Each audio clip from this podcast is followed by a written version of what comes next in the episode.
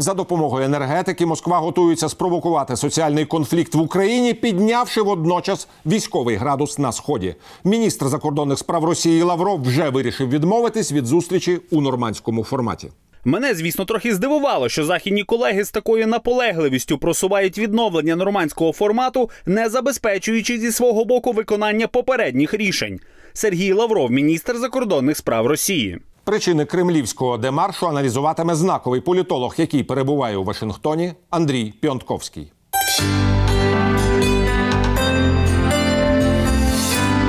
Здравствуйте, уважаемый Андрей Андреевич. Рад вас приветствовать в студии телеканала «Эспрессо». Состоялся визит Виктории Нулот в Москву. Были проведены определенные переговоры.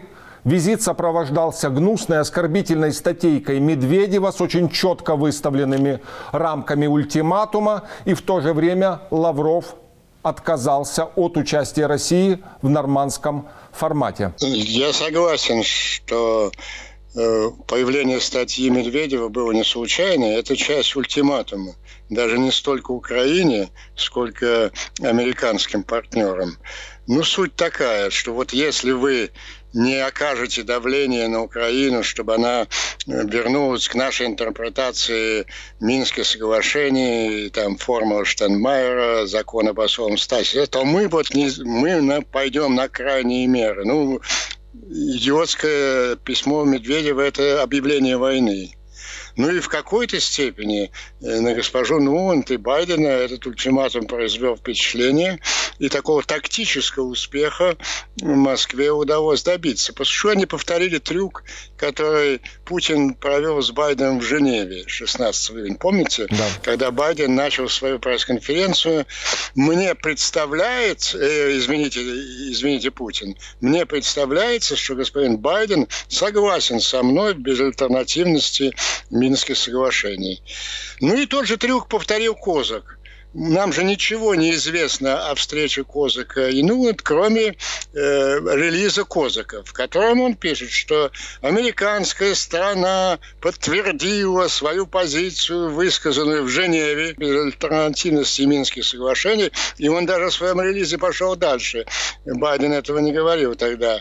Особый статус. И не без принятия особого статуса Донбасса невозможно никакое продвижение. То есть он как бы за, за госпожу Нулунд э, э, повторил всю классическую российскую позицию. Москва все свои отношения с Соединенными Штатами, с супердержавой, ставит именно на эту доску. Только этого они добиваются от Байдена, только этого они добивались сейчас от Нуланд. Такое впечатление, что это, что Медведева заставили подписаться под переведенной статьей из Фелькишер Беобахтер.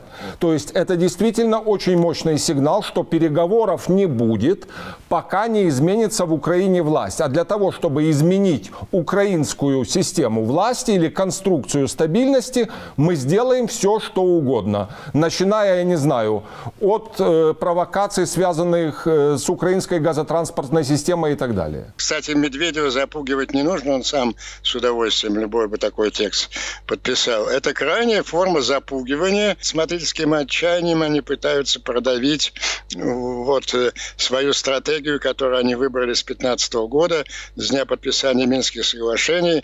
Продвижение заставить Украину легализовать этот военно-террористический плацдарм, воткнуть эту раковую опухоль с военными корпусами, спецслужбами России в тело Украины и разложить ее изнутри. Совершенно вот нам с вами и всем абсолютно в Украине ясно, что сегодня политическая ситуация такова, что никогда Украина на это не... Вы можете представить Раду сегодня со всеми ее недостатками и проблемами, принимающей большинством голосов закон об особом статусе. Уважаемый Андрей Андреевич, я уже много лет занимаюсь, скажем так, исследованием украинской политики, и в свое время Рада пошла на так называемые Харьковские соглашения. Да? Это когда геополитический пакет был подвязан к пакету газовому. И то, что сейчас происходит с газом, мне тоже очень не нравится. То есть уровень истерии и неспособности решить газовую проблему в Украине, он начинает очень сильно беспокоить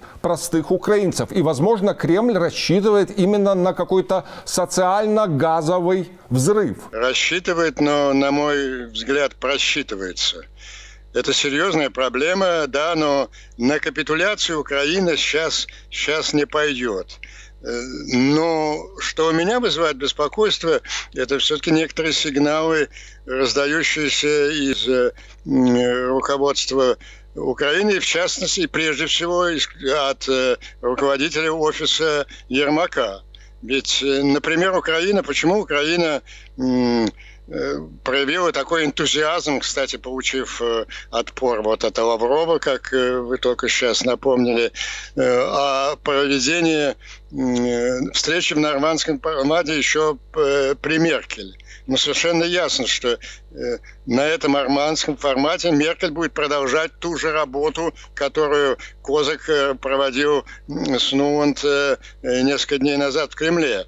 И Зеленский поставлен был э, в положение один против трех все будет опять требовать того же самого, того же самого форму Штайнмайера, особого статуса и так далее. В то время как через две недели ситуация в нормандском формате изменится кардинально.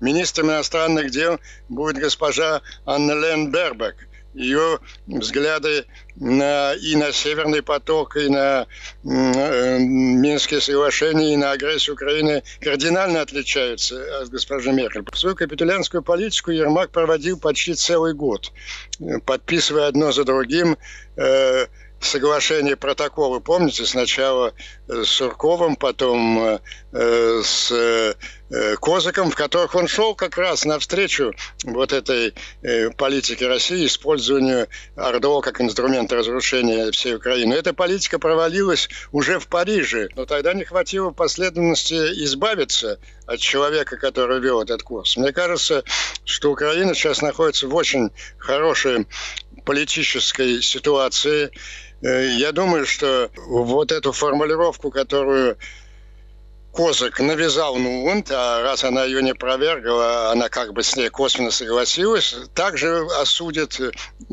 подавляющее большинство американского истеблишмента, как они осудили поведение э, Байдена в Женеве. И поддержка Соединенных Штатов в Украине будет еще раз очень наглядно подтверждена на следующей неделе во время визита министра обороны Остина в Украину. Я думаю, логично в этой обстановке избавиться от Ермака как носителя того обанкротившегося э, капитулянского курса, чтобы не возникало никаких вопросов. Украина могла потребовать от западных союзников той самой главной практической меры выполнение того, если хотите, если так они клянутся верностью Минских соглашений, выполнению важнейшего положения Минских соглашений прекращения огня. Огонь, убийство украинских военнослужащих используется 7 лет Москвой как средство шантажа, давления. Вот не примете наши политические условия, будем продолжать вас убивать. И пока вот эта возня вокруг этих формулировок